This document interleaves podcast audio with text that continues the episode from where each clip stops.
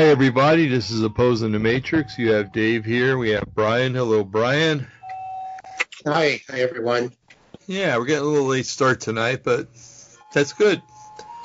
At least we got a we got a wonderful topic tonight. Oh my goodness, we have a wonderful topic. Um, we've been talking about UFOs. I think a couple of shows ago, or maybe even last week, we were talking about um, UFOs and uh, and and going underwater and stuff like that. And uh, they actually they're called USOs, uh, unidentified submerged objects. And um, uh, I was thinking of a joke, but I ain't gonna say it. um, but um, anyway, so uh, we're gonna talk about that tonight and some other things too. Um, so you, the UFO is a very um, interesting uh, subject to begin with, but the fact that they, they go underwater and that the Navy has spotted them and that they've harassed fishermen and even crashed into the sea uh, from time to time is uh, very interesting. Um, hey, Brian, I don't know if you remember um, if you were a UFO buff back in the 1970s. But there's a show, there was a show in the 1970s. It was kind of like a cheesy British show, and it was called UFO.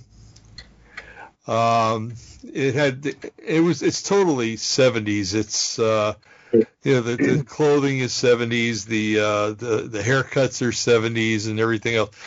And uh, you can watch it on um, I can't remember one of the oddball channels that are on out there. And and uh, but I'll tell you what they they really got a lot of things um, uh, on the spot for being a, a, a cheesy science fiction series from back in the 70s. And one of the subjects the other day was an underground or an underwater uh, UFO base. Oh. and wow. uh, yeah, they were entering into the into the uh, UFO base through a, an extinct volcano and then going down into the base. And I was like, wow, how how weird that you know that they're going to be talking about that tonight. I'm going to adjust my uh, level here so I'm not blowing people out of the water. That's a lot better. Okay. Yeah. Um, anyway, so um, yeah, we talked about. I remember um, we talked about uh, there being a possible base under Long Beach, and um, you and I talked about the battle for Los Angeles, which we'll get into tonight. Yeah. And um, the one thing good about um, about YouTube, even though I don't like them for political reasons, is they have a lot of UFO stuff on there. Um, I think you've seen a lot of stuff on there too, yeah. and uh, yeah, it's it's pretty interesting stuff. So, um, what are your thoughts about uh, USOs and um, and and that and the like? Well, you know, NASA spends how many billions of dollars every year to explore space, but we know less about our ocean floor than we do about space. Uh, but I've looked up, we only have, have about 10% of our ocean mapped out, really mapped out. I mean, not just Google Earth, but really mapped out, you know. And as everybody knows, or people who follow this stuff knows that the Mariana Trench is what, eight, ten miles deep. I mean, right. it's hard to get down that. You can imagine the water pressure. So, no, it doesn't surprise me that the B bases, I mean, if you're going to hide something, you could hide it in plain sight under the water. And actually, from the research I've done and technologies that are out there, and, and I don't just mean the more I the more I study this stuff over the years, and the more I look into this, is that a lot of our own governments have a lot of this technology already. It's not just UFOs. Um, it's reverse engineered probably from them, mm-hmm. you know, but we have a, a lot of like the, the flying V-shaped thing that's spotted all over the world with the three lights on each point, that appear the triangle looking ship. I think right. that's one of I think it's ours. Um, yeah. you know, mm-hmm. but um, the ocean would be a great place to hide a base. I mean, you got you got cover. And I mean, most people aren't going to dive down two or three thousand feet. Our best submarines can't hardly get that deep.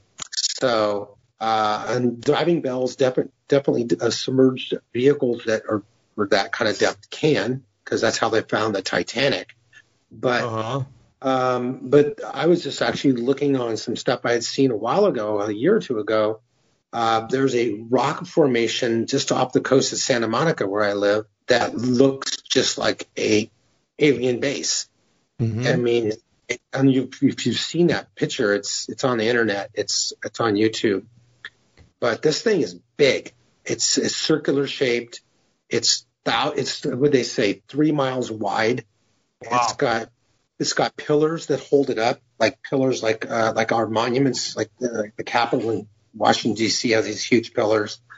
And this thing is big, and when you compare it uh, on the on the picture that they show you from, I think it's Google Earth, to the mountain range that's on land, it almost dwarfs the mountain range. That's wow. how big it is. And the mountain range in Southern California is big. Like the coastal hills here are big. They're 1,000, 2,000 feet high, uh-huh. you know? And then you have like Big Bear and uh, in these different uh, mountain ranges around here where people go skiing and they're eight to 10,000 feet. So LA is not just flat in the desert. There's a lot of mountains and, and, and hills here. And when you look at the picture of this thing underwater, it's massive. I mean, it's big.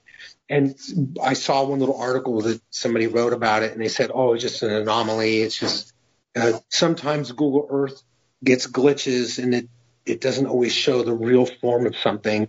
But this thing, this thing is circular. It's got sides on it. It's got pillars and openings underneath. I mean, you can see the detail.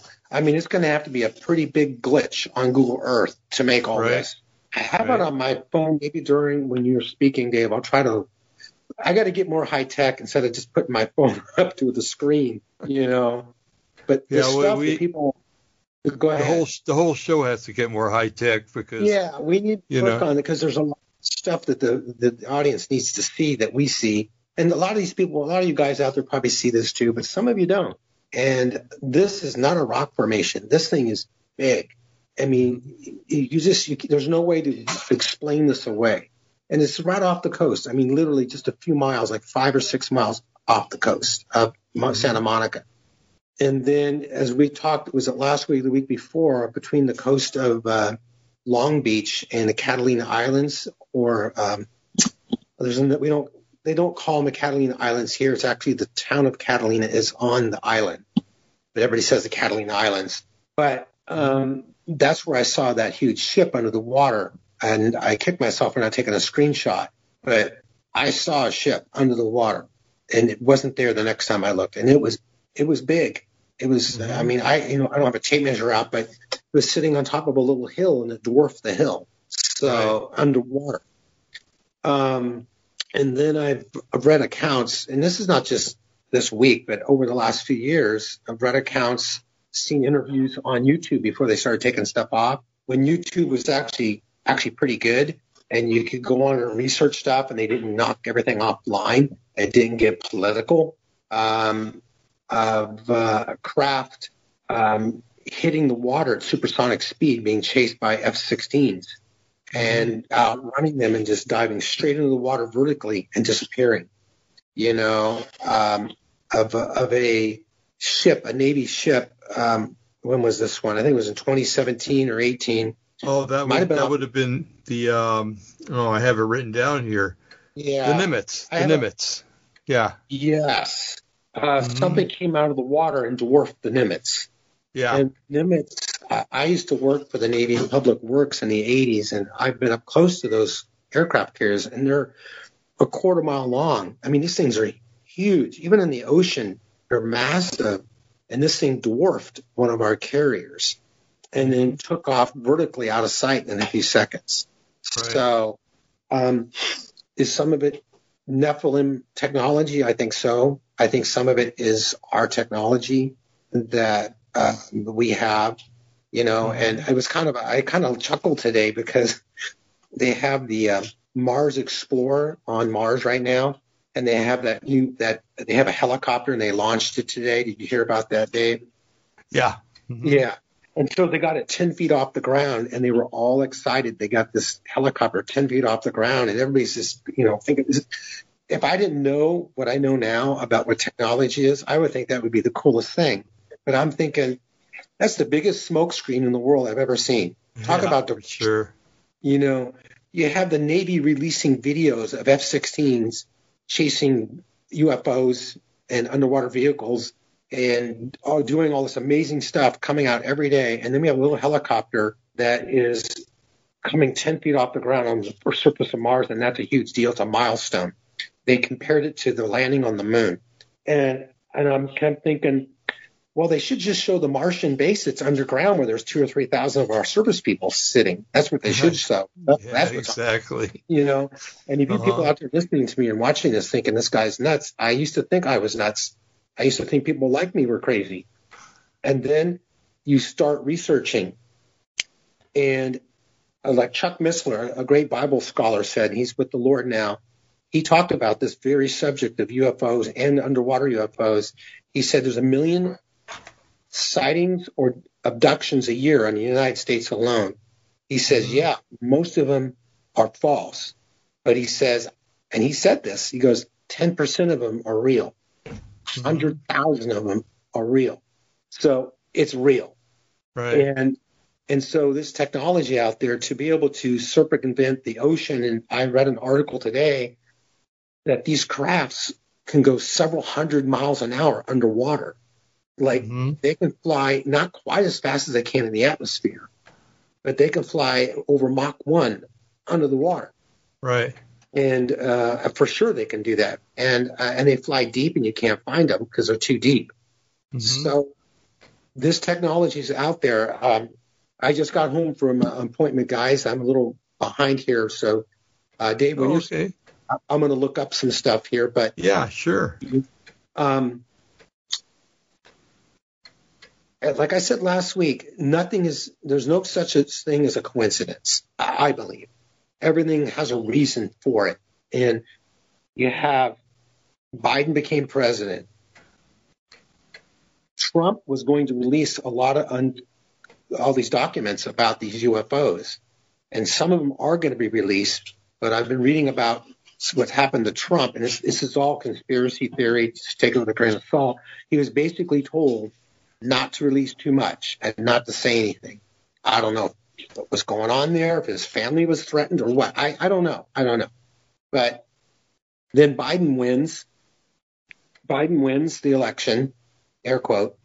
hmm And now, for sure, a lot of this stuff is not going to come out. They're going to release some stuff, but it's not going to be like the smoking gun. That we're, I don't think it's going to be a smoking gun. They're going to release uh, these classified UFO files, but they're not going to really tell you what they really are doing. Right. There's no way. right. There's basically the our military, the branches of our military. There's our government, the three branches of our government, and they run the United States.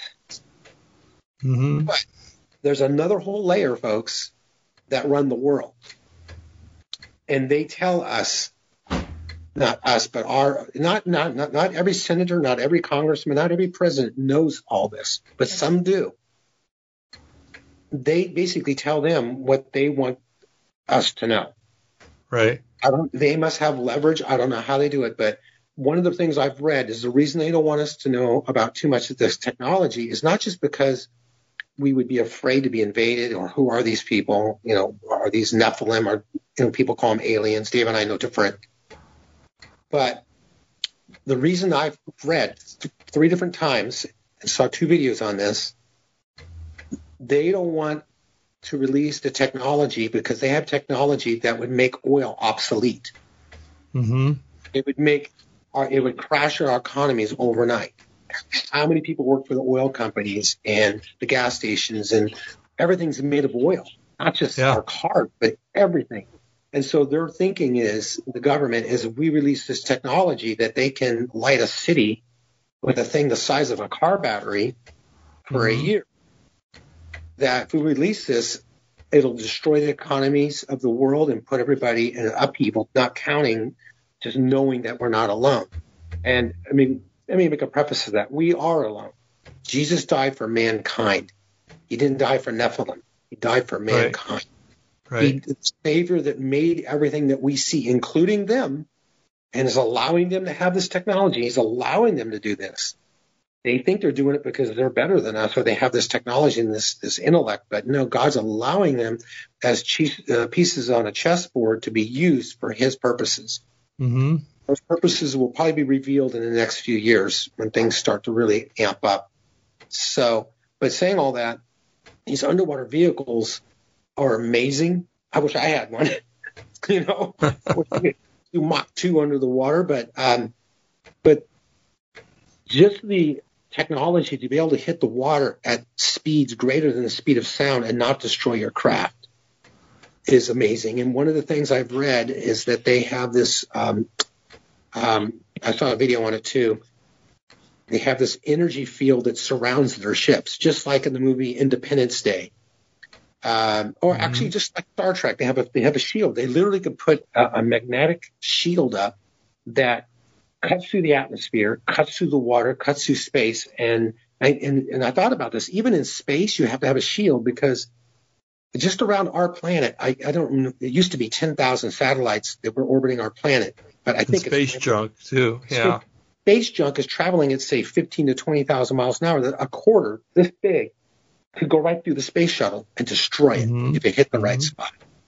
So anybody who travels interstellar space or planet to planet has to have some type of shield. Even if you're out in deep space, there's nothing around, you cannot take that chance. Mm-hmm. And so um, they have this technology and they're able to use it to manipulate the water so the water is not a force that slows them down by friction.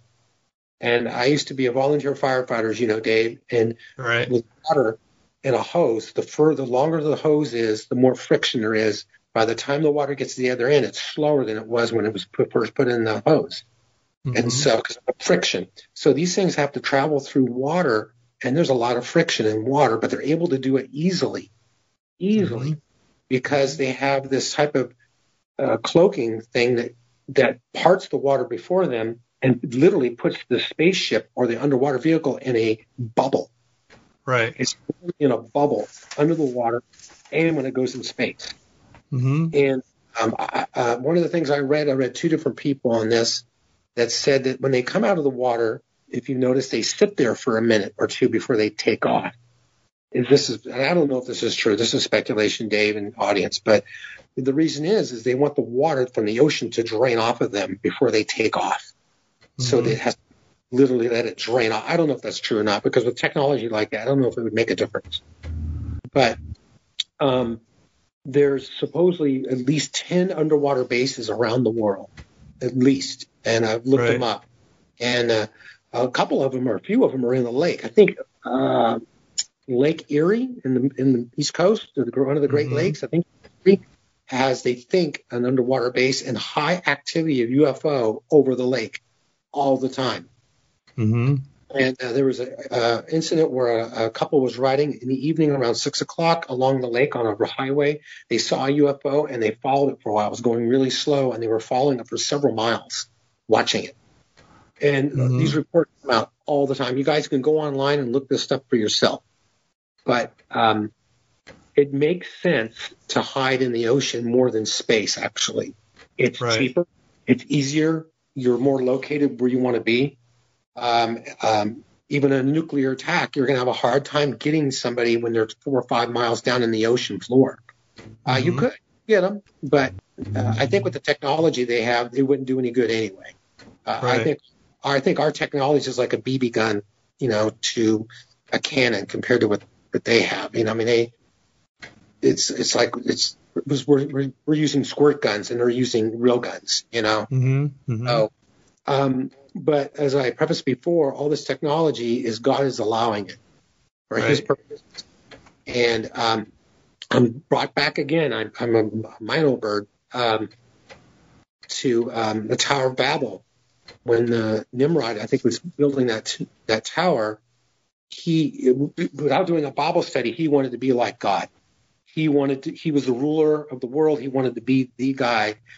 And I don't know what technology they used to build it, but whatever they did, God came down and confused the languages because at that time everybody spoke the same language. We don't know what that language is. Could have been Hebrew. Some speculate it was Hebrew. I don't know. But, and he said, and God said himself, what man can do together, there's nothing man cannot do. Paraphrasing. Mhm. So man can do all this stuff. Imagine if he has help from the fallen angels with technologies thousands of years old, um, what he could do. And Right. so these underwater vehicles, um, I think, to me, are more of a threat than the, the aerial vehicles. Um, especially um, what I've read, several of our um, allies and enemies have these underwater vehicles. China supposedly has them. We supposedly have some of these vehicles. Maybe not as high tech as the Nephilim, Dave, but we Right. have them. Mhm. And uh, I mean, our I can't remember what our aircraft carriers do, but I think at full speed they go by knots. So I, um, I think an aircraft is going to do 30, 35 knots, which is two two and a half miles an hour for every knot. So I think Mhm. nuclear powered, and I could be wrong. I have to look it up. Going off memory here. Well, that's what they tell us anyway. Yeah. Yeah. A, a nuclear aircraft carrier the size of a building could do 45 miles an hour in the open sea. That's crazy. Yeah. Even 50 miles an hour. That, that is just crazy. And that's what we have.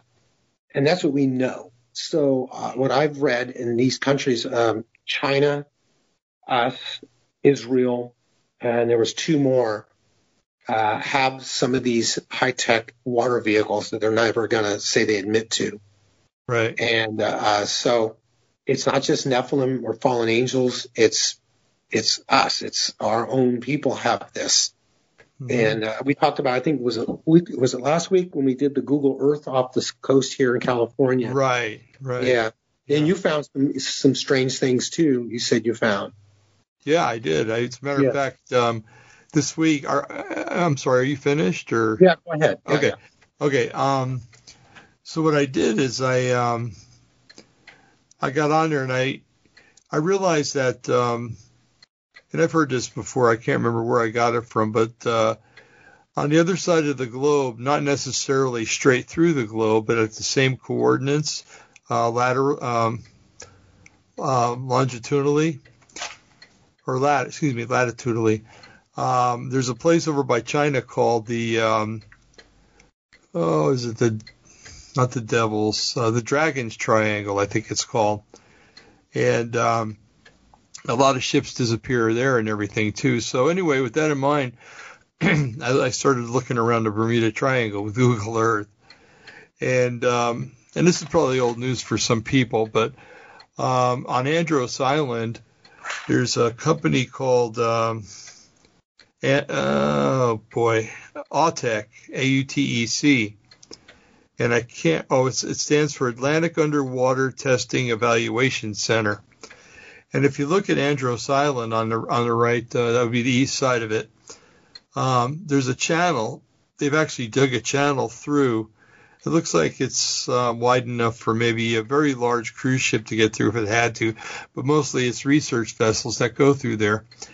And um, so what happens is they they um, they dug a channel through there through the coral reef, which I'm sure the environmentalists would would object to. That would be kind of interesting to see some of them chaining themselves to coral. Um, but uh, anyway, um, and so what they did is they, they couldn't go all the way in because it's got a big seawall built around it. And I was watching UFO Hunters is which, what I was watching. And this is a fantastic episode of that. Usually those guys, you know, with those things on TV, you know that they're not going to find anything, but they have a way of making not find anything sound sensational. You Right. know? They do. Excuse me. So anyway, um, so they they hired somebody who took them out there, and they went through the seawall, and they dove down, and uh, when they got into that channel, they realized that there was a cable in there, and they followed the cable, and you got to realize that right off of Andros Island is called the tongue of the ocean, and it, it drops down to I think it's like five or six thousand feet right there. That's deep. And yeah, it is. And um, they said that the cable didn't look like it was big enough to be a power cable. He said usually those are about six inches around or um, across. And um, this thing was only probably about three inches across, which means it's probably a communications cable. but he goes, why would they be sending a communications cable down that far? You know, um, and there's a lot of UFO activity there all the time. And they were interviewing some man. Um, let's see. Oh, they went to this off the coast of uh, Cuba. There is a place called the um, the Isle of Youth or something like that. And um, when they took a picture, they got into Google Earth like we do, and they took a picture of. Um, it was kind of to the west of the Isle of Man, and it looked like two little. Um, and I'm building up to something here. It looked like there were two little um, tracks on the ocean floor um, from from space. So it means they were pretty high or pretty big. But um, anyway, with these tracks, uh, one of them went in the other direction, and the other one, if you followed it, it went right across uh, Guantanamo base in Cuba. Yeah. Which is wow. very interesting. Very interesting. Hmm? No, go ahead. No, okay. I, yeah, that's good. So, so, maybe there maybe there's something that well, Guantanamo has down there that we don't they're not telling us about. Yeah. Um, but anyway, uh, so they had this guy on there, and his name was uh, let's see. It's funny, you know, you write notes so that you okay, so you don't forget things. Then you can't find his stuff on the. anyway, uh, his name is Maximilien de Lafayette, and his theory now, I looked up his books, and I would I would uh, be careful about his books because his books are very new agey. Um, he's talking about the Anunnaki and and the return of the Anunnaki and and uh, some other stuff that uh, you know that I you know that kind of tries to refute the Bible. But anyway, um, and he he seemed to suggest that what they do is because the, the question came up and they did they did all these experiments. It was funny watching, but um, they don't make a splash when they go into the ocean. They enter in without a splash. Yeah, that's right. And and uh, so anyway, he says, well, how would that happen? Well, this this Lafayette fellow, De Lafayette, said that uh, his speculation is, and uh, supposedly this guy has some connections or whatever, but um, said that they they're able to recreate almost like a wormhole in the ocean, where there's um, well, like you said, there's like a um, a force field around them, but yeah. the force field's circular and it's like a tunnel. Yeah. And he he was saying that those things on the ground uh, that were underwater were po- possibly leftovers from a couple of those that were made when some UFOs flew through their USOs. Um, but that made a lot of sense to me. So anyway, they they figured, uh, okay, well, let's do some laboratory experiments to see if we can make something splash, go into the water without splashing. So they made a a saucer-like craft, you know, and uh, out of aluminum or whatever, and um, and they put the air ports in it because they wanted to see if uh, maybe air coming out would displace the water and keep it from making a splash. Everything they did, nothing worked. They put a special kind of film over it. Um, I can't remember what it was, but it was almost like a paraffin wax that they mm. put over it, and um, and see to see, but it always made splashes. So you know those, those theories they were trying to debunk that. I think is what they were doing, and um, so that was quite interesting, and it kind of explained how they go into the water without making a splash, and. Uh, what what brought, precipitated this was that um, some fishermen there had seen them go into the water without making a splash, and basically came out and said, you know, we've been on fishing these waters for for many years, and um, nothing goes into water that fast without making a splash. Yeah. So um, anyway, that was that was quite interesting, and like you said, it was like a cloaking device. It was um, mm but it, what they showed, it, it, was almost like they made it, it makes its own wormhole in the water.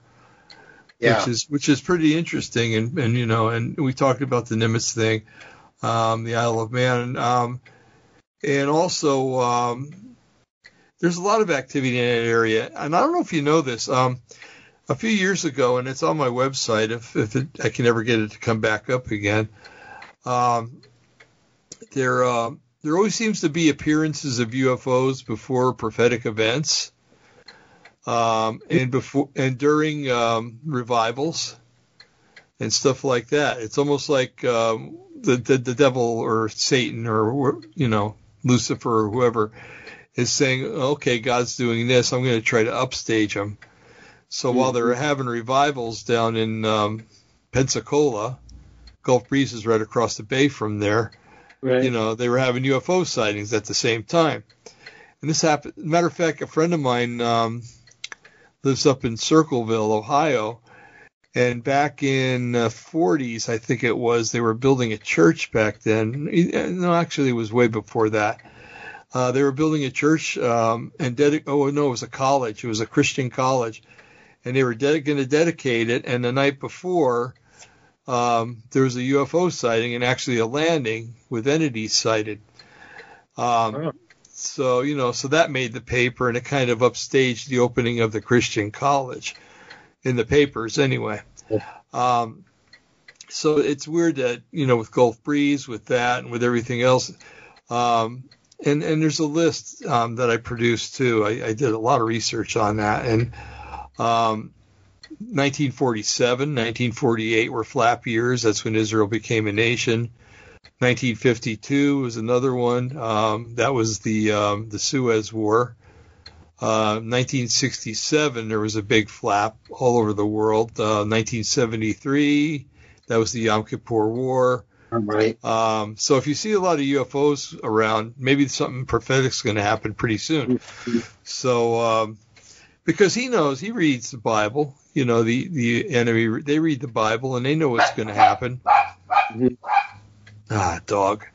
Um, but anyway, um, so I thought that was that was pretty interesting. That um, okay, now with 1974, um, I think it maybe I was wrong when I was talking about the. Uh, oh no, I was right. Um, there's a submarine. It was called the USS. Uh, 1971. It is uh, the USS. Uh, uh, I think it's uh, Trepang. Um, decided to raise its periscope one day and saw a long sh- cigar-shaped UFO along with a um, it kind of looked like a delta-shaped UFO too. Mm-hmm. Um, that kind of dovetailed in the center, almost like a, a an upside-down heart. It was weird because um, they had pictures of it online. Yeah. And um, and those things both came out of the water and back into the water. Um, and then you know we were talking about uh, the LA basin there, and we were talking about Long Beach.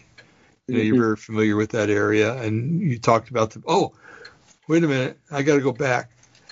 See, even with notes, I got to go back. Yeah. Um, so anyway, um, I got on the Google Earth and I was looking at that um, that channel that they dug out of the coral and stuff in the sand and you know I got closer. I wanted to see how big the ships were in in, in that little harbor they have. It's a very small harbor, um, and I'd say probably maybe as long as um, uh, five or six Chevy trucks, full size Chevy trucks, probably about as wide as three or four. Um, so those were parked there, and then there was a couple of other uh, things parked there, and I could tell that because I could find the trucks and then kind of compare. But anyway, um, so I was looking and I, you know, I kind of zoomed in on the channel to see if there was anything in there, and there was nothing remarkable in there. However, and I got I got past the seawall, um, and you look, there's a little, just a little, almost like a pixel on the screen. And so when you zoom in on it, it was a circular shape object that was lit up. And I've got, oh, wow. I, I saved it on a screensaver. oh, I got it. That's I'll cool. send them to you. I got pictures of it.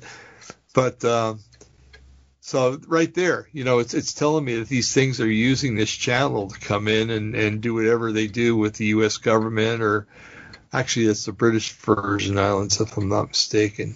No, no, I'm talking about this is the Bahamas. This is the United States.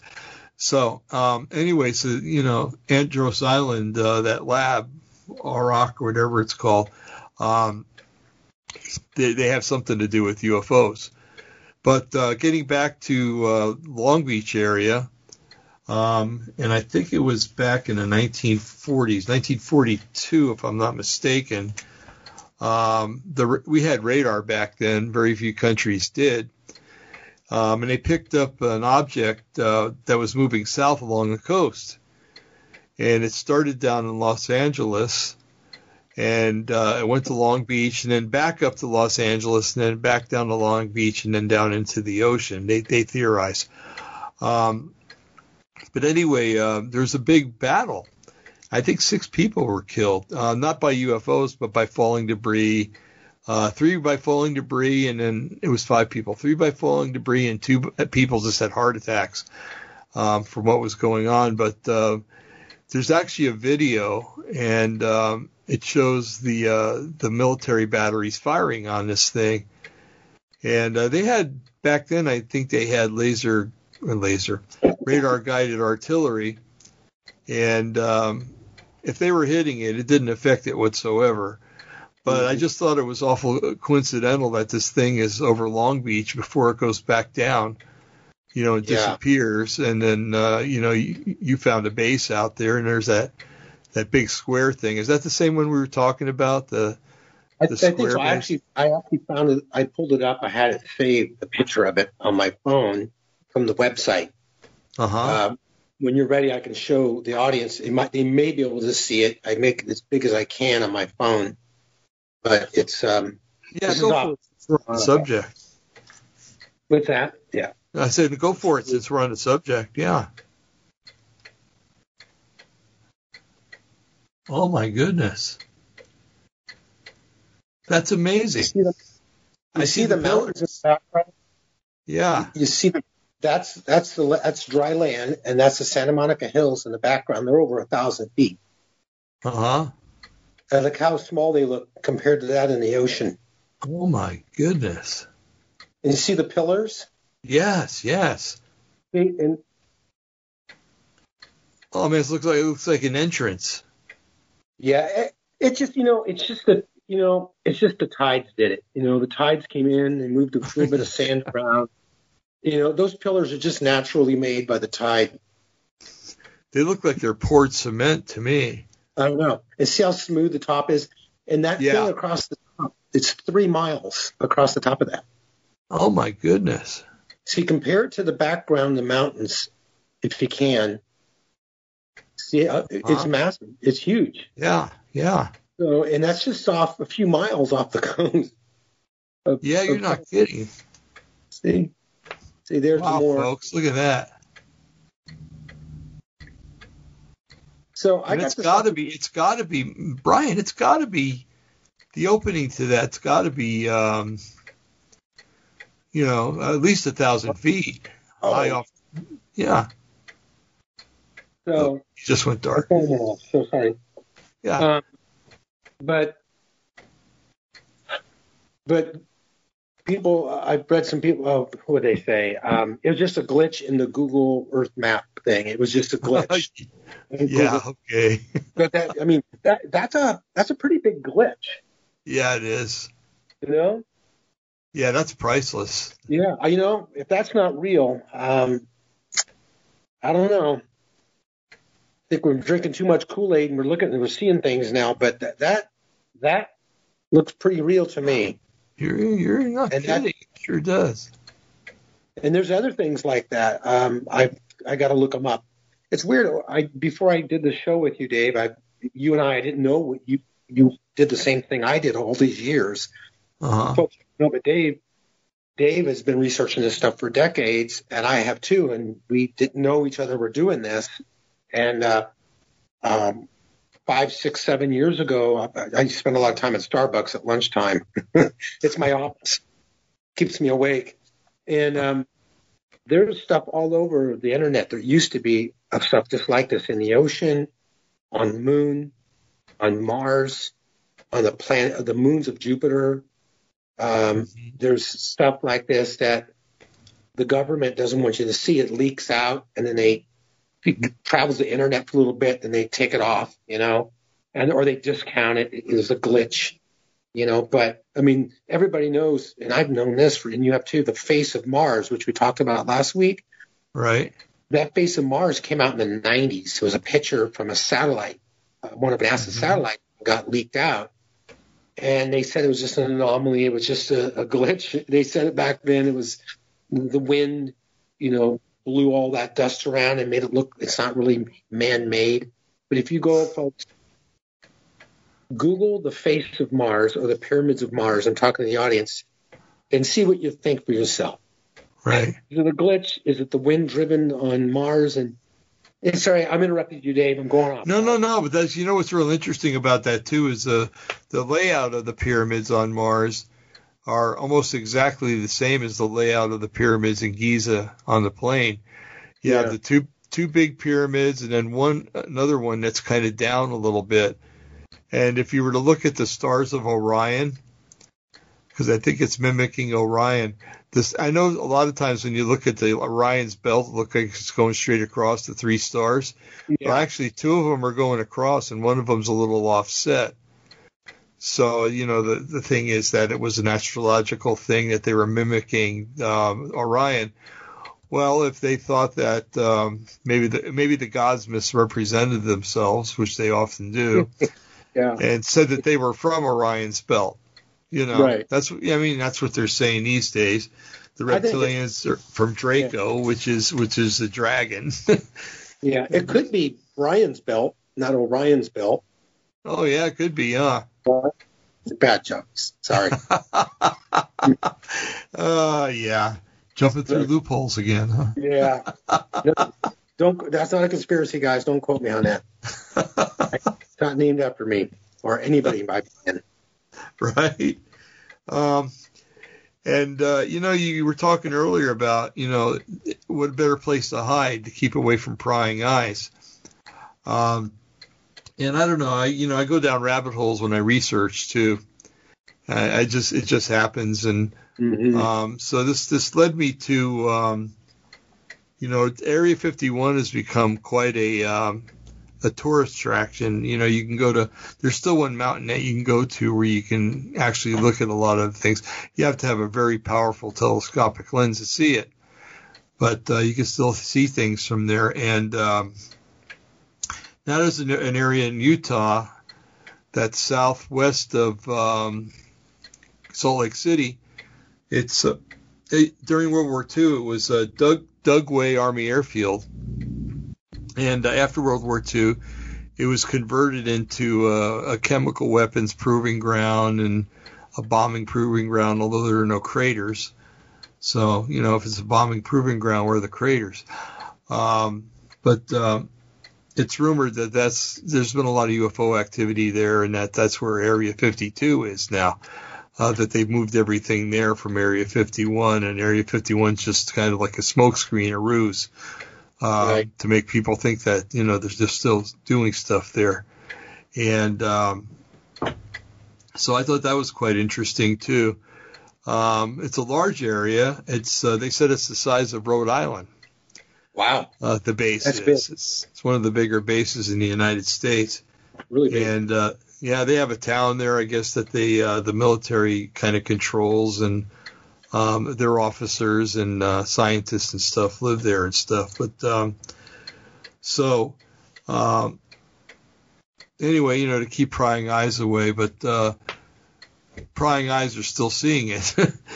So, but if something's, you know, half a mile down in the ocean, you're not going to see it. Satellites aren't going to be able to look at it and things like that. And um, do you remember the um, the Hunt for Red October? yeah, I like that movie. Yeah, I do too. It's one of the best movies Sean Connery ever made, as far as I'm concerned. But um, uh, the whole premise of that movie was that the Russians had invented this new engine. It was like a um, kind of like a, a the engine you would find on a jet boat.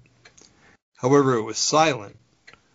And uh, this kind of marveled the United States Navy enough that they sent uh, who was it? Uh, was it Alec Baldwin? Yeah, Mhm. it was Alec Baldwin.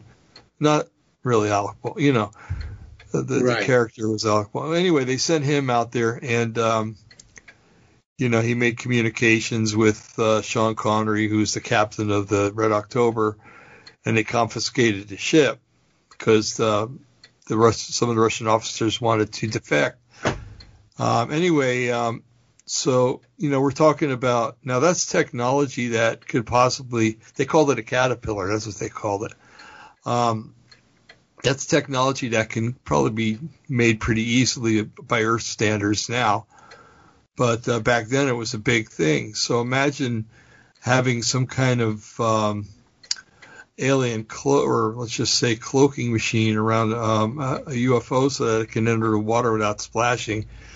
And that's just that's just amazing that you know that that proves right there. There's only two ways that could happen if they have that tunnel, you know, if they create that tunnel, or mm-hmm. if they're not if they're not made of matter.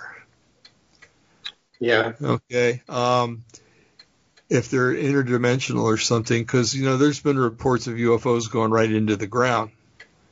Yeah. And in order to do that, you have to make yourself so that you're not matter. But then there's also accounts, and um, let me, uh, it's way over there. But uh, I got a book that I think was put out by, um,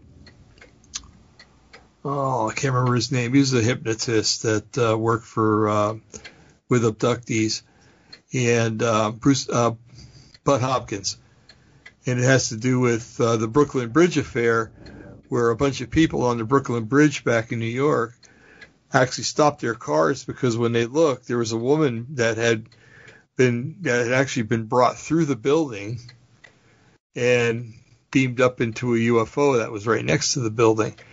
Now, how do you get through a building unless the the power exists somehow to turn a person into um, an ethereal being uh, for a moment, and then um, and then you know they, then bring them back into their human form after after the mm-hmm. uh, they have to go through what they go through. Mm-hmm. But you know you constantly read about that. I'm reading lots of books now by Mack and Hopkins and and David Jacobs that talk about uh, victims being floated through walls, through windows, and everything else. Uh, there's even biblical accounts. You know, yeah. Peter in jail. Um, uh, the apostles in jail, the uh, Yeshua showing up in a room all of a sudden, bam, he's there. You know, right. um, so he had to come through the roof or he had to come through the walls, one of the two places. Um, I, you know, a lot of it's interdimensional, so he probably came in from another dimension right into the room, but that's that's another story for another day. But um, so if they have the technology to to change the, the anatomy or not right. The um, the the matter makeup of a person to get them through a wall, and even themselves. You know, um, then they have the technology to do that to their ships, and uh, that's why they can fly into mountains, into the ground. Um, I was often used to laugh that they'd fly into the ground, yeah, right, right back to their home. you know, that's right, right back that's to hell. But, that's good, yeah. well, Dave, real quick, um, you're reminding me. Help me out here. Wasn't the government working on? I've seen it on YouTube before. I'm just a little tired tonight. The government was working on projects that do exactly what you just talked about where they did this one, they would send a ship or a person. Oh, Philadelphia experiment.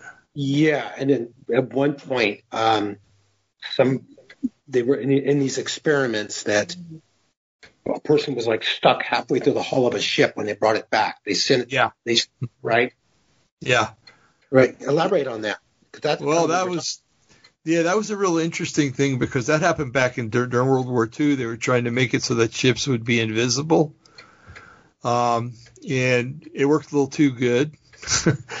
um, and the ship, uh, according to what I've heard, actually ended up. Um, they did transport it once, and it ended up in uh, some base, I think in Connecticut, in a naval base, and then it got transported back. And when it did, that's when the sailors were stuck in the hull you know, have their bodies were halfway through the deck and everything else, and I can't, oh. I can't even imagine what that would be like. Um, oh.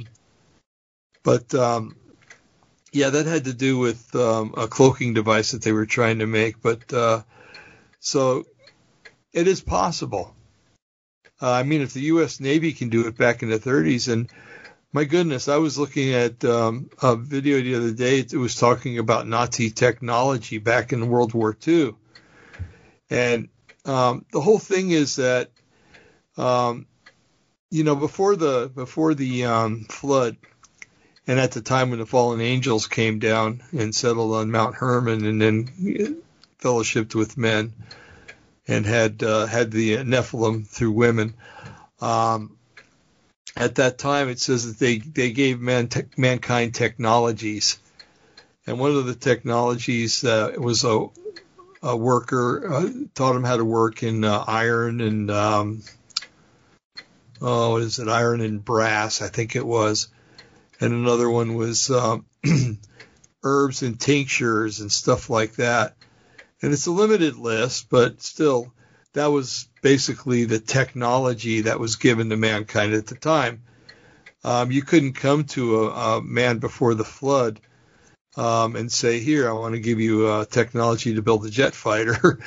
you know, right. there's no way that they'd be able to do it. However, that thing by Jonathan Gray is, uh, by the way, I transcribed that.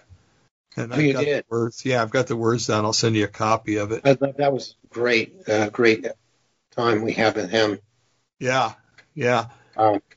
But uh, yeah. he he talked about how um, that that character that was in that tablet that was found um, talked about how that uh, they were the descendants of Cain and how they kind of walked away.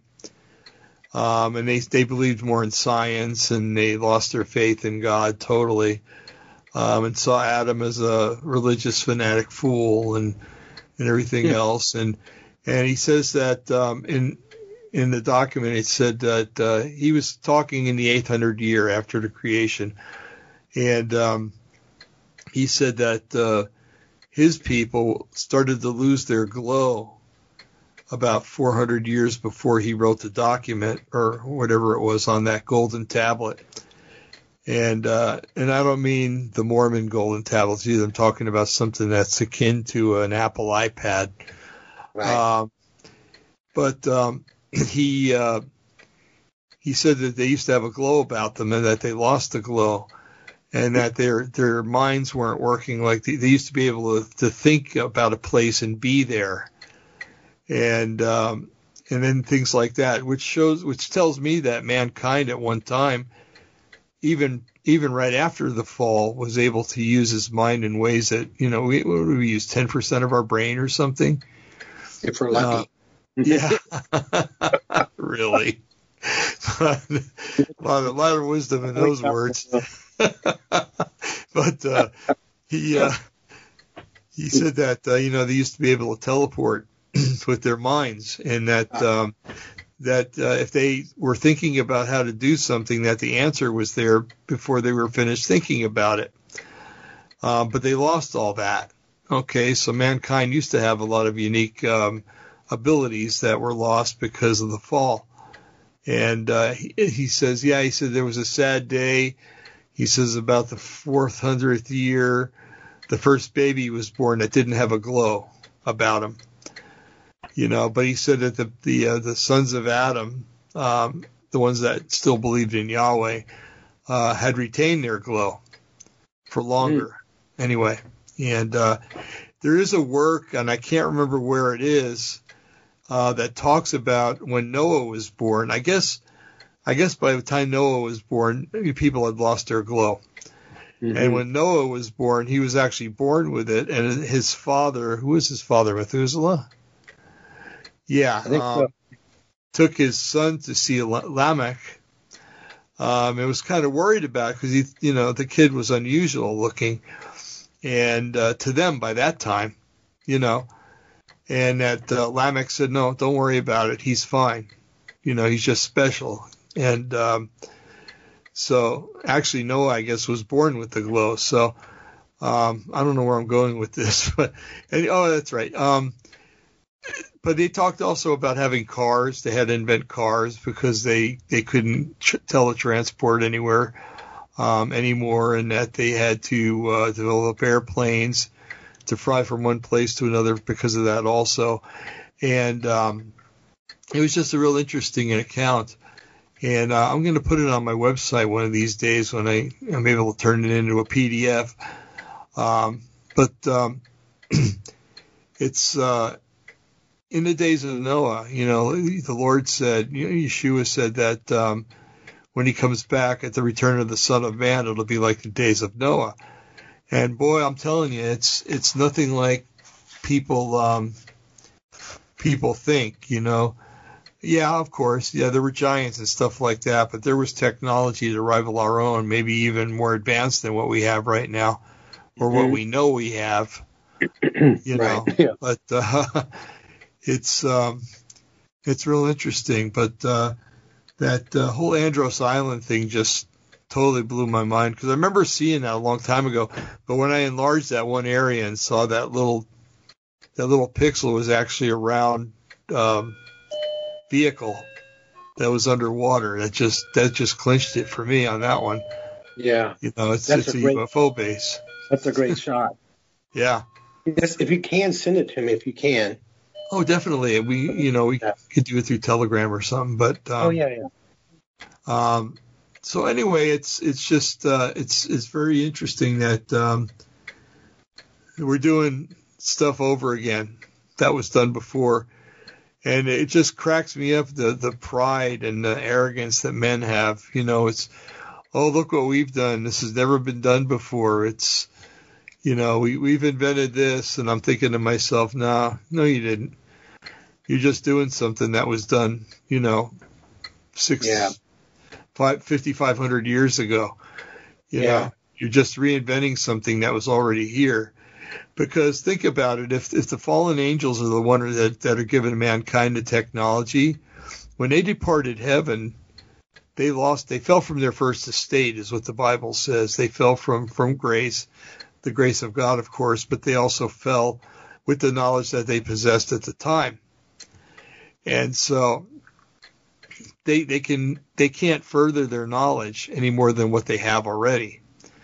So okay, so before the flood, they taught Cain's descendants how to uh, how to make cars and how to make airplanes because they couldn't use their mind power anymore.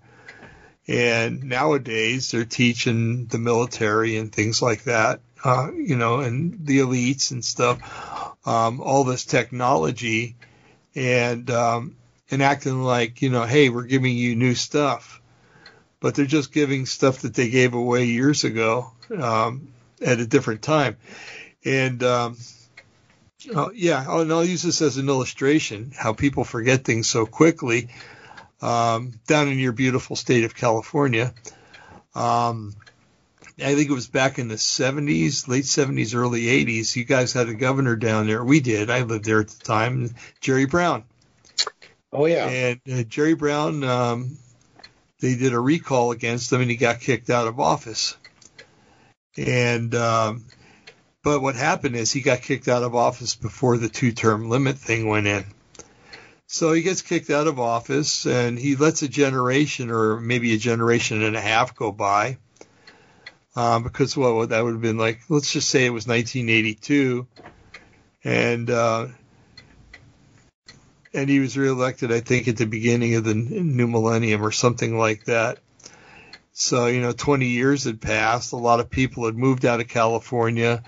Um, a lot of new voters were born that were able to vote that weren't the first time he got kicked out. Probably didn't even remember that he got kicked out. Right. And so here you got a guy that was a crook that got kicked out, that got reelected to be the governor of California for two more terms. You know, so that's how fast the memory of man just, uh, you know, forgets things and stuff like that. Um, it, I don't, I don't know. We should have been teaching our children better, I think, before that happened. But uh, whatever reasons, he got in and and further ruined things for another eight years. But um, so, you know, we, we always think of ourselves as being so wise and so um, so cool and so sophisticated. Maybe is a good word I'm looking for. Um, that we, we, we tend to forget that many things have been done before. Okay, so we go back to Germany in uh, World War II. Now, the Germans kind of invented, the Nazis especially invented their own religion and um, they they had societies. One was the Thule, Thule Society, and another one was um, the Vril Society. And Vril was supposed to be a force of um, Force of the Gods, and um, I think the Vril, the people that were involved in the Vril Society had actually more power than the Gestapo had um, at one point, anyway. And um, so then you have um, all of a sudden you have us flying propellered airplanes, and the Nazis are flying jet aircraft. They're launching rockets, you know, against um, against London, against uh, all of England, actually uh, had ramjet engines for the V1 and then uh, li- liquid uh, fueled um, rocket engines for the V2. And it's, you know, supposedly they found other things that were even more advanced than that. Uh, then you had the Nazi Bell.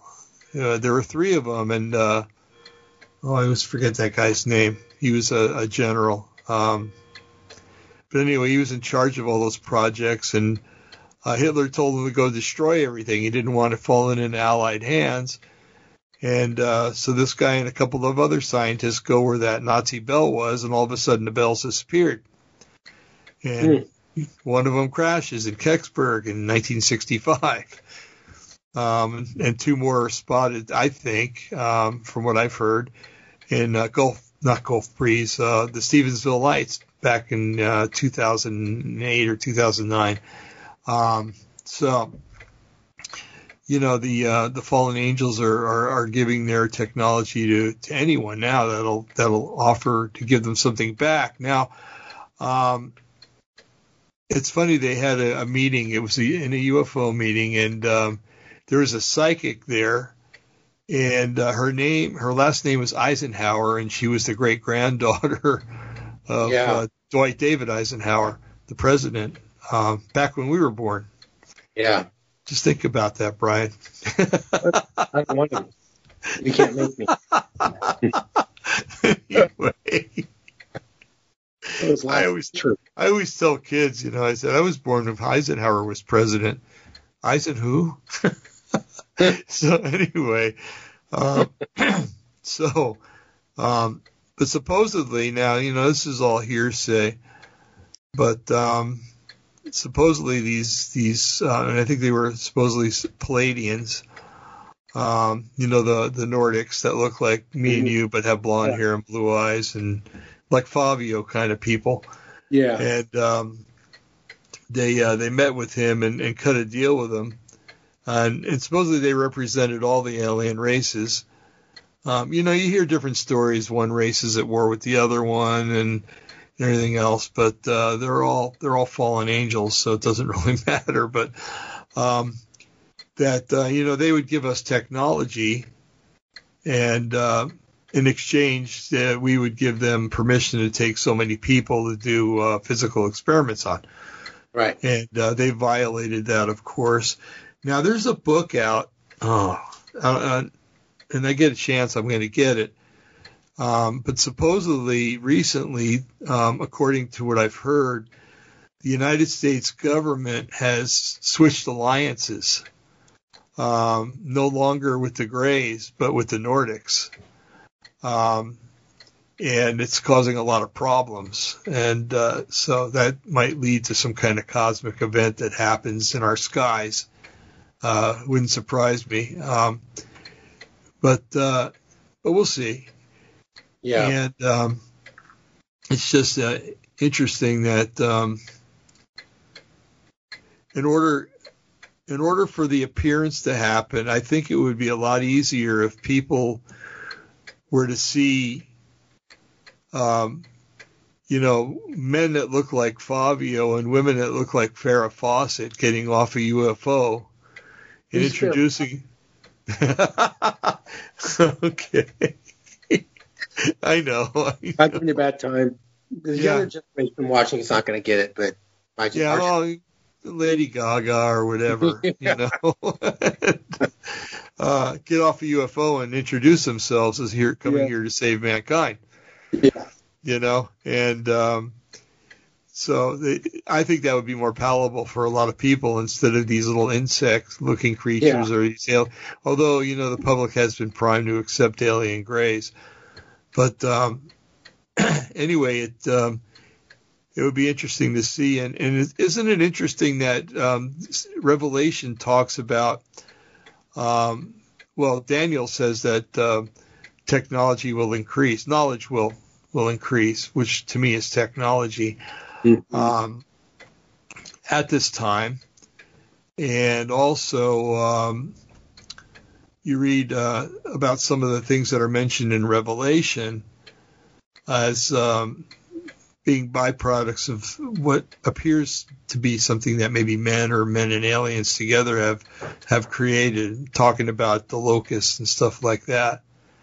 Um, I, ha- I, have a picture somewhere. Um, the Israelis, of all people, um, invented something, and this was probably about 15 years ago now that I got the picture, but it was actually a flying dragonfly a little robot, nano, not a nanobot because it was bigger than that, but it actually had two little antennae on it that were real antennas, you know, and it could fly around and it could actually spy on people and stuff like that. So, um, they said it would be very easy to, to convert it to where it would, uh, it because it had like a scorpion's tail on it.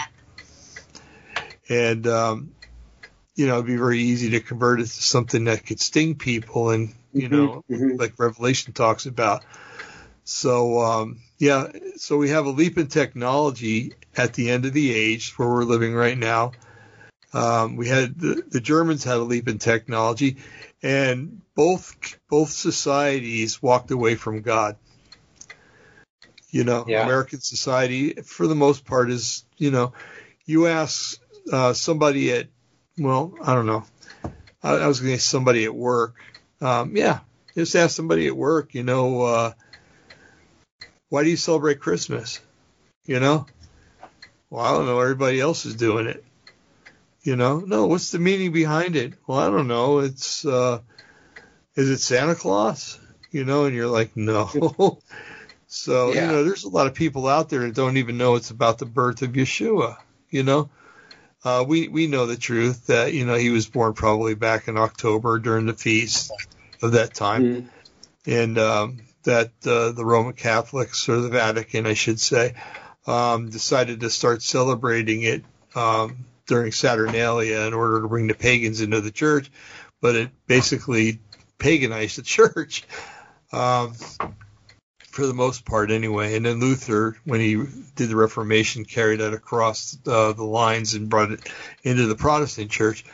But um, anyway, so we have um, at, at the end of every age, we have uh, an increase in technology for some reason. And um, even at the end of the end, um, what would you call it, the Middle Ages, the medieval times, uh, you had the Renaissance you know, so the Renaissance, in, in a way, was a leap in technology.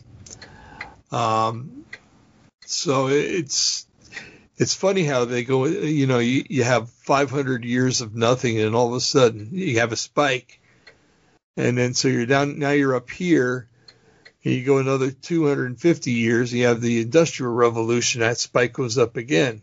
You know, it's just mm-hmm. it's just amazing, and um, but um, I don't know. I don't know. I, I, went a long time and I really got down a rabbit trail that I can't get out of. but, I'll pull you out. Okay. No, I mean you're you're um, as you're speaking, it's uh, igniting the brain electricity uh, bolts in my head, wherever you want to see it. Oh, you're not me... your neck anymore. yeah, it's not my neck. It's not my neck. Um, it's funny you started talking about this because I've been researching.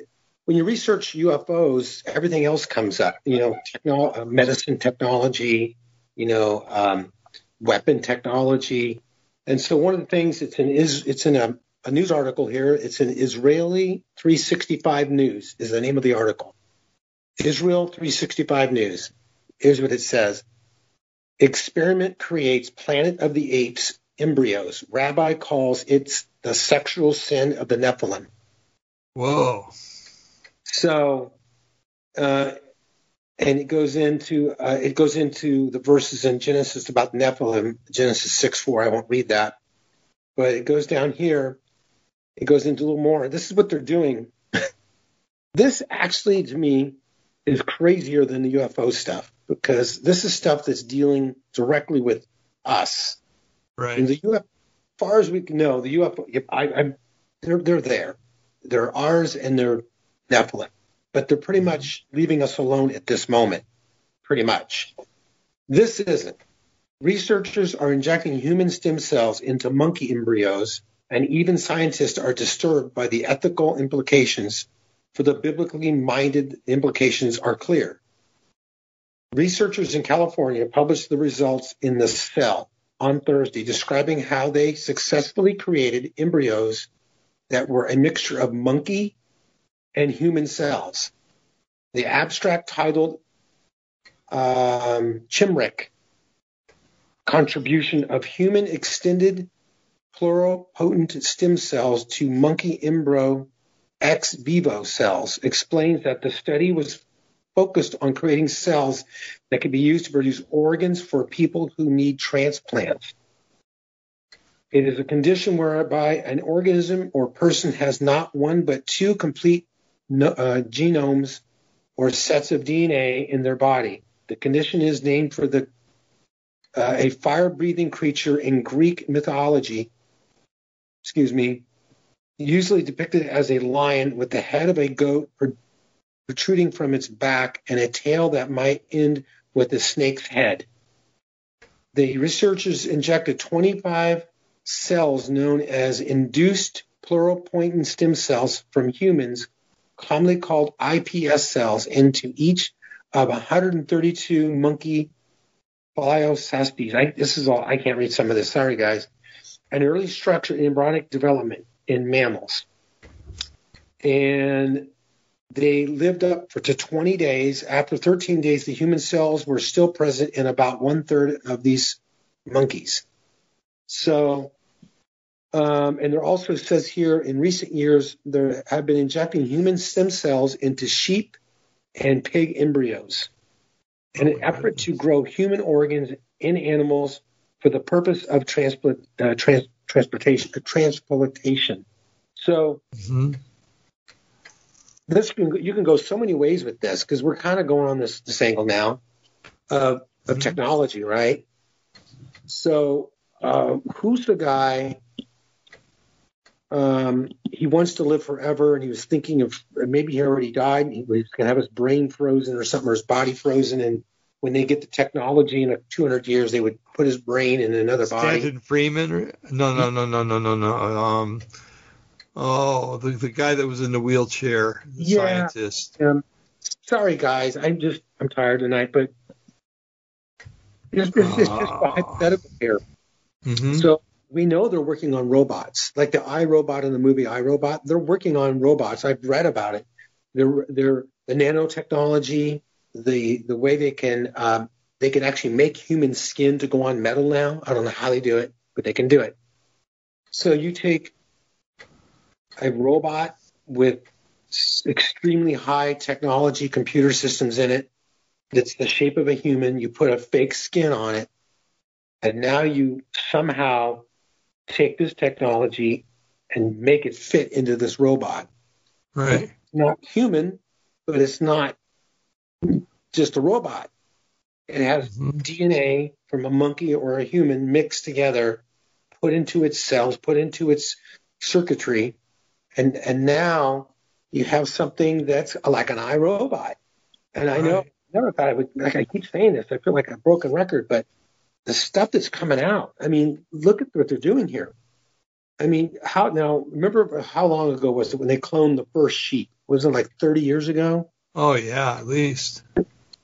So that was way back then, and they said nobody's doing it on humans. Don't have to worry. I guarantee you, there's there's cloned humans out there living and working amongst us, mm-hmm. and they might not even know they're cloned. Who knows? So if they can do that 30 to 40 years ago, um, and now they're sticking injecting human stem cells into sheep, pigs, and monkeys to grow human organs to put in people. Mm-hmm. I mean, so I guess maybe I'm reading between the lines. Maybe I'm irishizing a little bit. That means exaggerating for you out there don't know what that is. Um, but I can easily see them using this technology to make a hybrid human, as we talked about in the past, or a half machine, half human, um, you know, type of person. Uh, because you know what? in man, mankind, man, in mankind was put a void, and that void was only supposed to be filled by the Lord. When you get saved, it comes into your heart. But when you're not saved and you have that void, you're always looking for why are we here? What we put here for? What's our purpose? And those are good things to know because even Christians should know what their purpose is. Right. Uh, uh, Elon Musk says his purpose is to take us to the stars. Basically, is what he said. That's his goal is to take us to planets and to colonize Mars and to do these things. That's what his purpose is. And that, I mean, putting uh, Christianity aside, that's a pretty noble purpose, and you have to be a really self-driven person and to do that. But everybody wants to live forever. People don't want to die. Mm-hmm. Everybody, everybody. And since the beginning, even in, during Egypt's ancient times, Pharaoh, the embalming of Pharaoh and how they embalmed him was to make their bodies last for centuries without any decay. Remember, we had um, Jonathan, uh, what's his name? Jonathan Gray. Right. And he talked about um, the tomb, the casket they opened. Help me out here. And the woman. Oh yeah, it was in Russia, wasn't it? Or and yeah. she was like in a liquid gel, and she looked uh-huh. like she was like she could get up and talk to you. And then they drained the, the the fluid out of the casket, and she started decaying before their eyes, and they pumped it right. back in. Mm-hmm. And then she she went back to looking like she was 25 again, but she was right. dead. So scientists and people over the centuries are obsessed with not dying and living forever or looking their best until they die and living the longest they can. This can be easily used technology to do that. And that's what man um, is trying to do is to try to live forever. But I think it says in uh, Genesis that man's years uh, after the flood will be 120 years, uh, roughly, right? And most people die. The oldest person that lived were like 120, 118. They don't really get past 120 that we know of. Mm-hmm. So um, these scientists and these researchers, their goal isn't just to control mankind with technology, it's to live forever with the technology. Right. You know, and that's what this is all about. It's not just okay, let's go it's I'm all over the board here, but this has got my brain sparking no, go for it. Um, I believe they've had the cure for cancer for 50 years at least. Mm-hmm. I and um, I've read an article. I've read it many times, and I can't remember the guy's name. It might have been um, Tesla's uh, Elon Musk was a grandfather um, that created a device that put out a high frequency radio wave. Is the best I can describe it. It was a certain frequency that would only do this, and he treated people with this. And the people had cancer, like terminal cancer, and he just put them in front of it just for a few seconds, maybe two or three visits, maybe 30 seconds, and they got rid of their cancer. Huh. The government came in, took everything away, and took it out and got rid of him.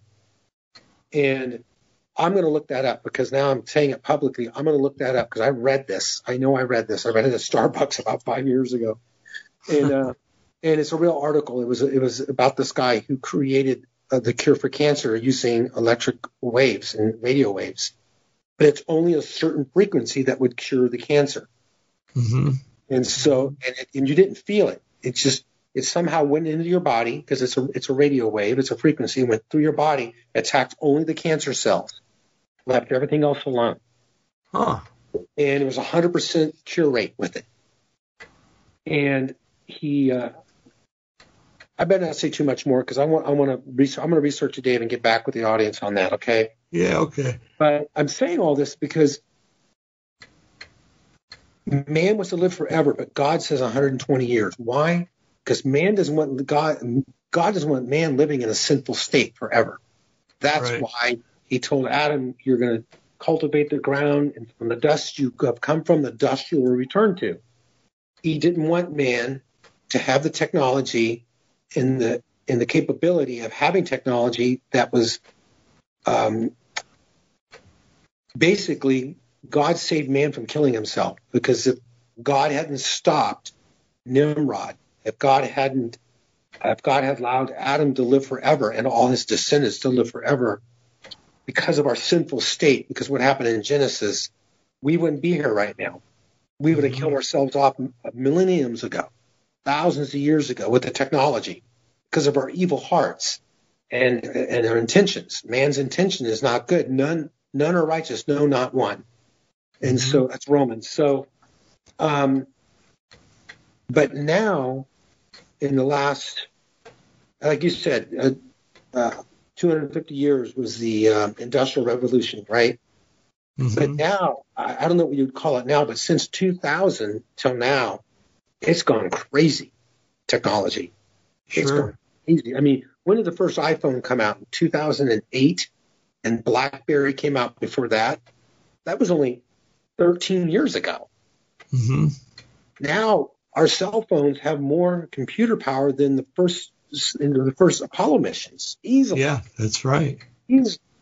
I mean, my first computer had 40 megabytes. It was we bought. I can't remember where we bought it, but 40 megabytes. And it had DOS. Remember DOS? Oh yeah, it was a nightmare. I mean, I would sit there literally growing old, waiting for the thing to download something. And so now, I mean, I what I have on my phone, it's 164 gigabytes or something in memory, and and it, it, the computer is super fast, and so all this technology is growing faster and faster. You mentioned it in Daniel, knowledge will increase, and basically everything that we know today, six months from now, we'll know twice as much as we do now. Mm-hmm. It's, it's like my uncle told me one time. He goes, "I'm twice as smart as you," and I go, "Why, uncle?" He goes, "Because I know what I know, and now I know what you know, so I'm twice as smart as you." It's really bad. you know? Yeah, I do mm-hmm. know. now I know what you know. Now that I know that you know what your uncle knew. so I, I guess I'm just rambling, but it's just injecting human stem cells into monkeys to grow human organs. Mm-hmm. And sheep and pigs and who who knows what else and who knows what they've actually already done that we don't know about. If you go on the internet, as we everybody does now, and you go on YouTube, you can see a download or put in the search um, creatures, unseen creatures before, or you know, like not ghosts or demons, but just weird looking creatures. oh yeah, I've done that. And mm-hmm. you see these things, and yeah, that could be a demon, but also could be something that was an experiment that went Escape wrong. Escape from Montauk Island, yeah. yeah, and you have Chernobyl, uh, what happened in Russia many decades ago now, and I've heard of fish. You know, they find fish and animals like animals with two heads uh, in in the area where Chernobyl was, and you know, fish have like you know two heads and five dorsal fins, and they're just freaky looking. And that's yeah. just a nuclear accident. Imagine if you try to do something on purpose. Mm-hmm. You know, and so man, man basically wants to be God. Man right. wants to be God. That was the whole thing in the Garden of Eden you will be like God. That's basically what Satan told Adam and Eve. You'll be like God, knowing good and evil. You'll be this way. And so it hasn't died. And you said it earlier about the technology from the ancient aliens that they gave the ancient culture back then. They're doing it now. It's the same technology. Mm-hmm. Right? Mm-hmm. Yeah. And so I'm reminded in the scripture that nothing is new under the sun. Nothing. And so all this stuff that they're doing is just a repeat of a different episode that happened three or four, five thousand years ago. And uh, mm-hmm. now man's got his technology like it did before the flood, maybe even catching up. And uh, God's going to come in sometime in the future and say, okay, you've gone too far. I'm going to fix it. I'm taking everybody out of the pool, everybody out of the pool. It's over and I'm going to set up a new kingdom, and my son's going to rule with a rod of iron for a thousand years. And yeah. uh, and you can have all the uh, alien technology and all their ray guns and all their protons, whatever you want to call it from Star Wars. All Jesus has to do is say, "I'm done with you," mm-hmm. and you're gone. That's he right. Just, I mean, talk about technology. What kind of technology is put into a person that you can speak and create something out of nothing? Mm-hmm. I mean, that's another whole subject. That's right. I mean, literally, I'm just going to be the little 10 year old right now. what is inside a person that they can think it and it's there. It's actually made from nothing. Or you can say to a tree and curse the tree because it didn't bear fruit and the tree dies immediately. That's in the scriptures. Right. Right. Or you can walk on water. You don't need a bubble and a, a craft. You could just walk on the water. hmm You know, I mean, Right. um, or my, my favorite is you can bring back somebody from the dead. I don't think the Nephilim have that yet. I don't think. Maybe they do, maybe. But to bring somebody back from either hell or heaven is only God could do that, but I think. So Well, even if they created the body, they wouldn't be able to put the soul inside. Yeah, yeah. Now Right. there's the whole thing. So we're talking about technologies, but think about the technology that God has. hmm That, I mean, He created the angels. When did He do it? I don't know. They've they've been around. He made different ranks of angels. Uh, different. They have different powers, different authorities. They have different strengths. What makes up their DNA? I mean, one angel can wipe out a whole army on the earth by himself. Doesn't need Mhm. jets. Doesn't need UFOs. It doesn't need anything. It could just do it. And that's a created thing that God created that actually submits to God. And someday it says we're going to be over the angels and rule them with the Lord. So all this technology is is crazy stuff. But I started thinking compared to what we're going to have when we meet him in the air or when we pass on to the next to, to heaven um, the technology of basically never dying again hmm of being able to either walk or fly you can eat food or not eat food. Um, i mean that's in the scriptures. Jesus ate food after the resurrection. He cooked fish for him on the on the sea of galilee. Hmm so, so these Nephilim, they're they're haughty, they're prideful, and actually so is mankind. These these leaders of the world that are doing this reverse engineering and doing all this stuff, they're arrogant, haughty men and mm-hmm. women, and they think that they know what's best for mankind, and they're going to bring this new utopia. But what they don't realize, they're being used as pawns by God Yeah, for his, his purposes. that's right. You know, That's I mean, right. think about it, Dave, in the in the Revelation chapter 19, verse 11, I think, to 18, is the Lord returns in the air. it's the second coming. And there's other passages I can't remember where they're at right now that talk about that event in the Old Testament. That we basically the the the armies of the world that are converging on the Middle East for the Battle of Armageddon. The Lord returns in the air into the sky, and they see Him, and they turn their weapons on Him. hmm So they turn their weapons on the Lord, on God. Yeah. And I think we all know how that's going to go. but all this technology, even let's say the Lord doesn't come for 500 years and we're already gone, Mhm. Dave, and that event happens. Imagine the technology on the earth at that time. Still can't even touch the Lord. That's right. Still can't touch him. And That's we're right. with him when this happens. We see this event because we're with him. It says it. Mhm. So they, they, they look on this one and go, oh my goodness, this is who we think it is. But instead of repenting and falling to the ground, they shoot at him. They shoot at God. And it, it, it just it just says he speaks. I can't remember the exact verse, but it's basically he just speaks. Like- right. He, slays Uh, them with the sword of his tongue. It says. Yeah, that's right. Yeah. It's a double-edged Mhm. So anyway, I'm done rambling. You know, it's interesting because you know, you a lot of people ask, why is there injustice in this world? If Jesus really came, why didn't he set up his kingdom? Even Yeah. the Jews asked that at the time. And you brought you brought up the point is that you'd still have sinners that would live forever. You know, or at least an extra thousand years. Yeah. and um, no, you got to fix. Um, if if you um, if you got a car that's that's burning oil, you don't bring it to the car wash and and have them run it through the car wash. You bring it to a mechanic, and the mechanic fixes the inside. Right. then the car can run again. It doesn't matter what the outside looks like; it's the inside that's that matters, and that's what you got to fix. You have to have the pri- excuse me, the priority straight. You have to fix what the big problem is before you can fix what the little problem is. It doesn't matter that if your car has primer all over it and it runs like if it runs like um, like a Swiss watch, that's what you want.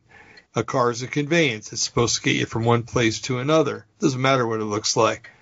Um, you know, in our vanity, we want it to look nice. Mm-hmm. You know, um, and that's okay.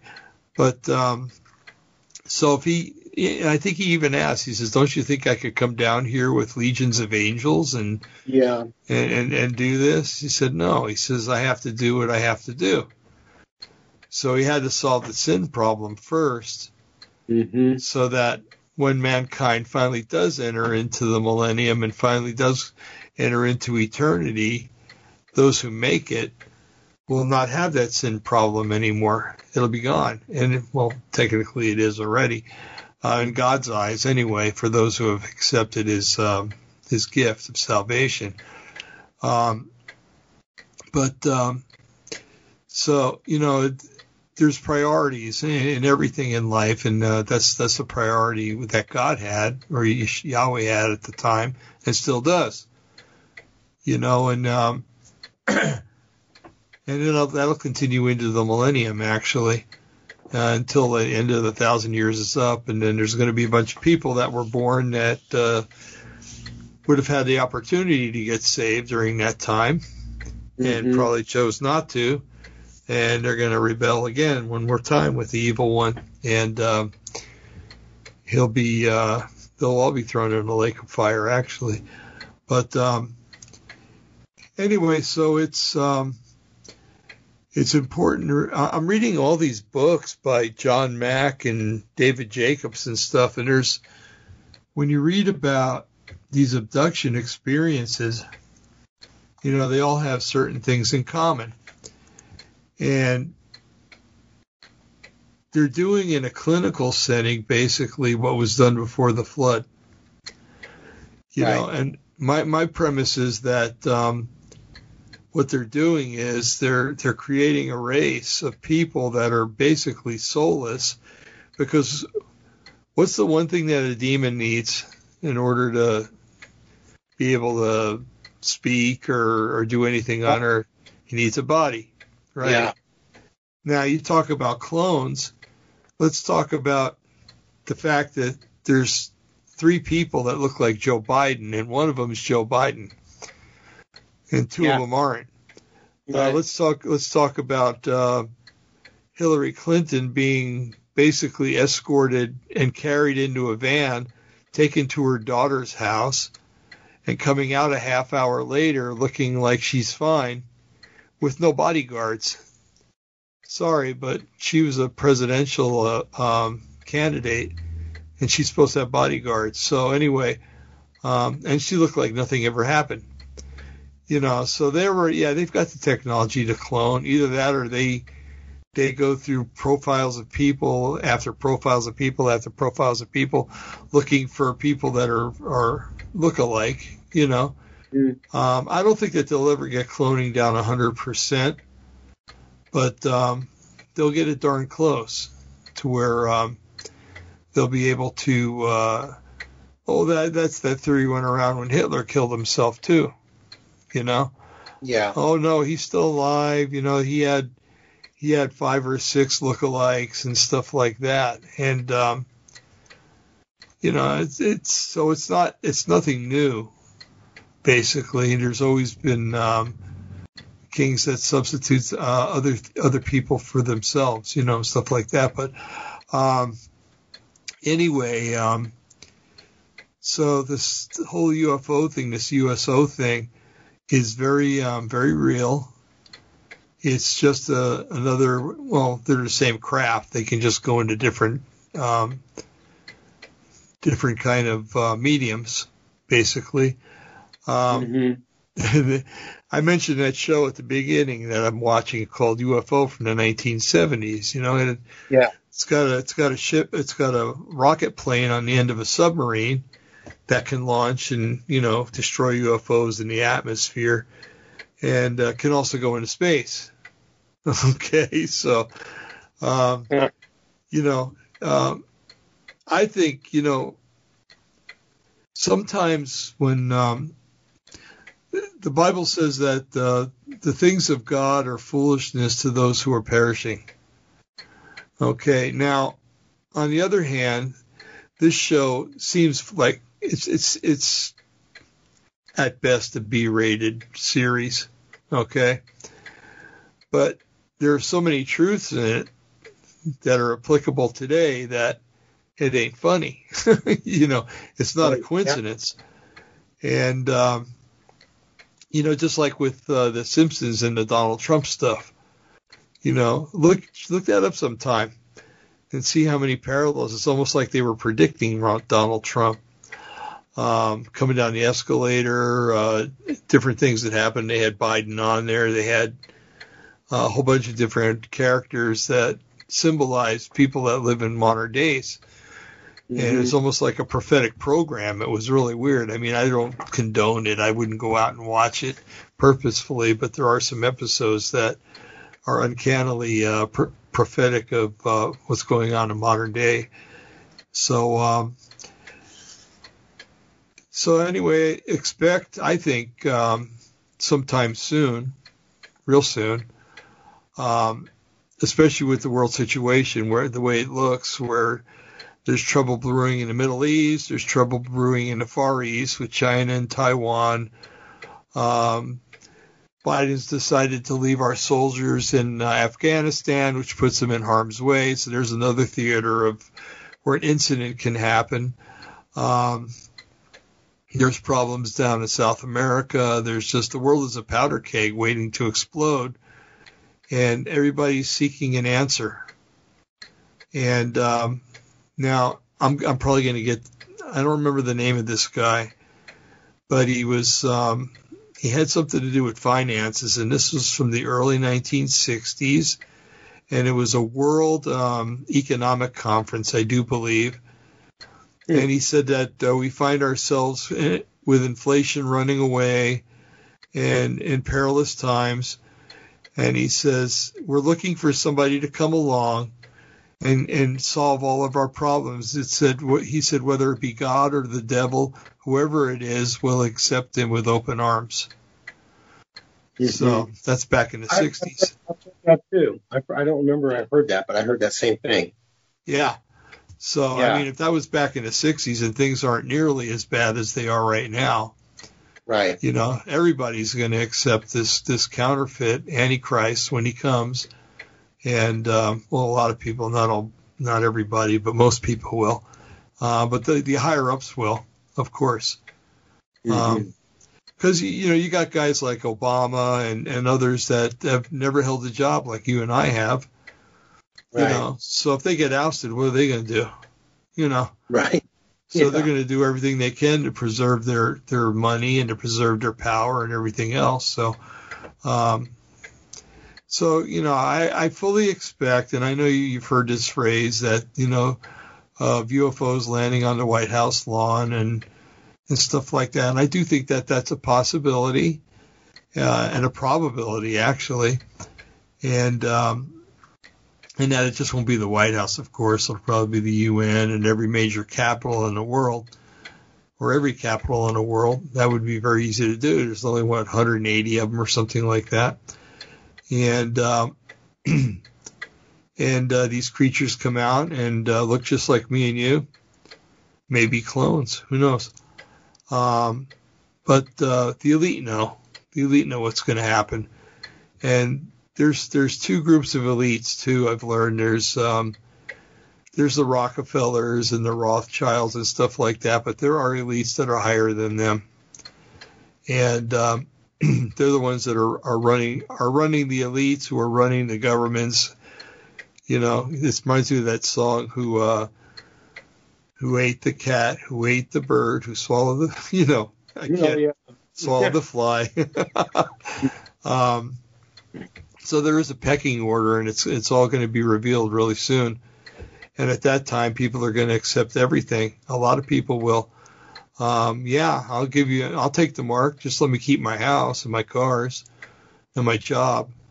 You Mhm. know, yeah, I'll take the mark. Just let me uh, have anything I want. Oh, sure, you can have anything you want to. You know, um, and and to change mankind into so, something called Homo Deus. Um, I know a lot of people are talking about Homo um, Noeticus, and that's supposed to be our new level that we're trying to attain. But I think that they're going to jump that level and go for Homo Deus, which means God man. Hmm. And um, and that's what all the experimentation that you mentioned was going on. That's Yeah. where it's going to lead us. So anyway, um, I don't know. I'm pretty well tapped out. I don't know about you. Yeah, me too. I am too. I think it's yeah. I don't think I yeah I got no more. it's been a long day. it Yeah. has. It's been a good show. It's um I love talking this what's what's nice about technology, part the good part of it is it allows us to have these type of podcasts. Thirty years ago we couldn't have done this. No. Uh-uh. You know, you, you couldn't have done it. But now it could be used against us, but also could be used for us. And so with opposing the matrix, uh, we can get the truth out there. You know, Mhm. you mentioned, you know, like the B, the B uh, rating, and uh, but in that B rating is truth, Right. and you can have all the polished shows and these guest hosts that are just got more degrees. They call them Fahrenheit. They got so many degrees Mhm. but they're not giving all the truth. They're not really, and they're not giving it from a biblical perspective. They're giving it from their own intellect perspective or a worldly perspective. But I believe, like you do too, people want hope, hmm and the hope is that Yeshua is going to come back and fix it, fix everything. You know, and that um, we, and I know you too, Dave. We we try to base everything around the scriptures and give the truth and what's really going on. And even some of the, the stations out there that I won't mention television stations, but well, well I'm not going to say it, but doesn't always give the truth hmm and it's a station that a lot of conservatives watch. And there's not always, I'm watching that sometimes, I'm thinking, that's not right. That's not right what this person just said. Yeah, it's like know? watching CNN almost. Yeah. Yeah. And I'm Mhm. like, not everybody on there is like that, but it's gotten worse. Yeah. And I'm thinking, I wish I had a format where we can talk about the truth. And now, because of you, because you've been doing this for a decade now, we have a format. And thank you for letting me be on part of the format. I really enjoy it. Oh, hey, my pleasure. But it's just getting the truth out there so people can make an informed decision and not be freaked out of stuff that's happening, but to be informed. And, and when you get information like this or any information, use it and plan. Don't just Mhm. take it in. Oh, that's that was really cool, but you know, plan. You know, Right. like I remember years ago, I used to think the preppers were like crazy people living out in the woods, and now the preppers are the smart ones. right. know? It's like, yeah, you should prep.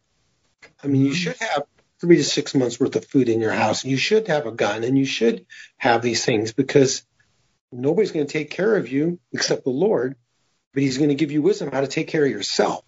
That's know, right. And so Mhm. that's what I love about opposing the matrix is we uh, hopefully people can learn something from us and we can learn something from them. Right. And uh, process of doing these shows, we learn too. hmm and to help people. It's about helping people. That's Because right. There's so much fake news out there. There's so much fake um, podcasts out there too. There's people out there Oh, just, yeah. uh, to be famous. Uh, I don't care if we're famous or not. I just want to just make sure people get the information. hmm Well, like I always said, you know, and, and, and I always made this an emphasis, and a lot of times people didn't agree with it that, you know, had been part of the show, is that if it helps one person out, it was worth everything. Yeah, You know, right. And um, and that, and I still feel that way.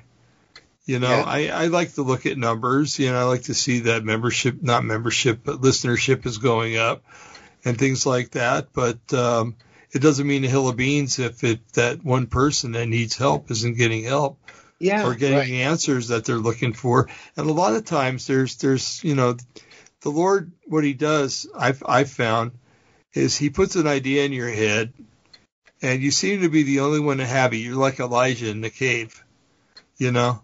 Why am I the only one, Lord? Why am I the only Yeah, one? right. Yeah. And then and then and this show is kind of like when the Lord says, "No, there are, you're not the only one. There are 2,500 that have not bowed a knee to Baal." You know, and so take comfort in that. You know, Right. So you know that idea that the Lord put in your head that uh, let's just say Genesis six. You know, Mhm. gee, what does that mean? Or what did Daniel mean when when he said that uh, about the toes made out of clay and iron? Or um, you know, what did this mean in Revelation? Or what did that mean? And then you're listening, and all of a sudden it, it hits you, and you're like, oh, I'm not the only one. You Yeah. know, there's other people that the Lord has told about this. So, and then you form fellowship and you form unions with people and stuff like that, and and it really helps people out. So, um, I remember, um, and I know we we're going to stop, but real quick, Yeah. um, I I was going to a church down in Sacramento, and um, we uh, we were our church consisted mostly of people that were either homeless, former homeless, or living on the street, or drug addicts, or whatever. And um, it was really neat dynamic to be within. You know, taught me a lot, and um, and helped me to to understand people a lot more. But anyway. Um, this one lady came in and, you know, dressed for church and she walked in and she was kind of looking around. Well, one of the, the girls that went to church there, girls, she's my age now, but she, uh, she, um, just walked up to her and felt the impulse to tell her that she loved her, you know, and gave her a hug and welcomed her in and she sat. And after the service, she left, you know, kind of really quickly. And, um, she came back. I think it was later on because we used to have a fellowship time after church. We'd eat and do a lot of stuff. But anyway, um, she came back and she was in tears. And she walked up to the woman, and the woman said, "Why are you, why are you crying? You know, I thought you you know you were doing okay." And she says, "No, you don't understand." She says, "Before I came to church, she says I, I planned to come to church and go home and kill myself." She says, "But when you told me that you loved me, it just I felt this love go through me, this warmth, and I knew I couldn't do it." You know, and so just three words by a stranger, basically had changed a person's life. And so, you know, that's what I want this to be. You know, just something that can change a person's life or or add to a person's life or or be a confirmation. You know, I'm still Yeah. waiting for a confirmation for um, that word you had a few weeks ago. I know that it, it was meant for somebody, at least one person, Yeah. and yeah. uh, and uh, it'll come along. It'll come along, and we'll share that with the audience uh, to a degree. We won't give out names or anything like that, but um, that's a good thing. It builds faith. So that having been said, and I noticed that both of our eyes look like they're pretty heavy. and I'm like, Yeah. ugh. So uh, we got a later start tonight, folks. We started about Yeah, an hour and a half late. So, Yeah. um, but anyway, um, well, Brian, thank you. I think it was a very good show, very interesting show, and thank you for bringing all that insight. And um, I just pray that the rest of your week goes really well. You have a wonderful weekend. And uh, actually, let's see. We're just getting over the weekend. Well, you have a wonderful weekend anyway. Quick. yeah, right. Yeah. And we'll talk about uh, what we'll do next week at that time or All right. before that time. So, um, folks, thank you for, for tuning in. Thank you for watching. If you're watching later, well, everybody's watching later, but um, just be blessed to know that. Uh, and, and if you want a topic to talk about, pray and let the Lord enter it into our brains so we can bring it up. So. Mhm. Um, okay, well, good night, y'all, and um, and uh, have a pleasant week. Okay, here we go.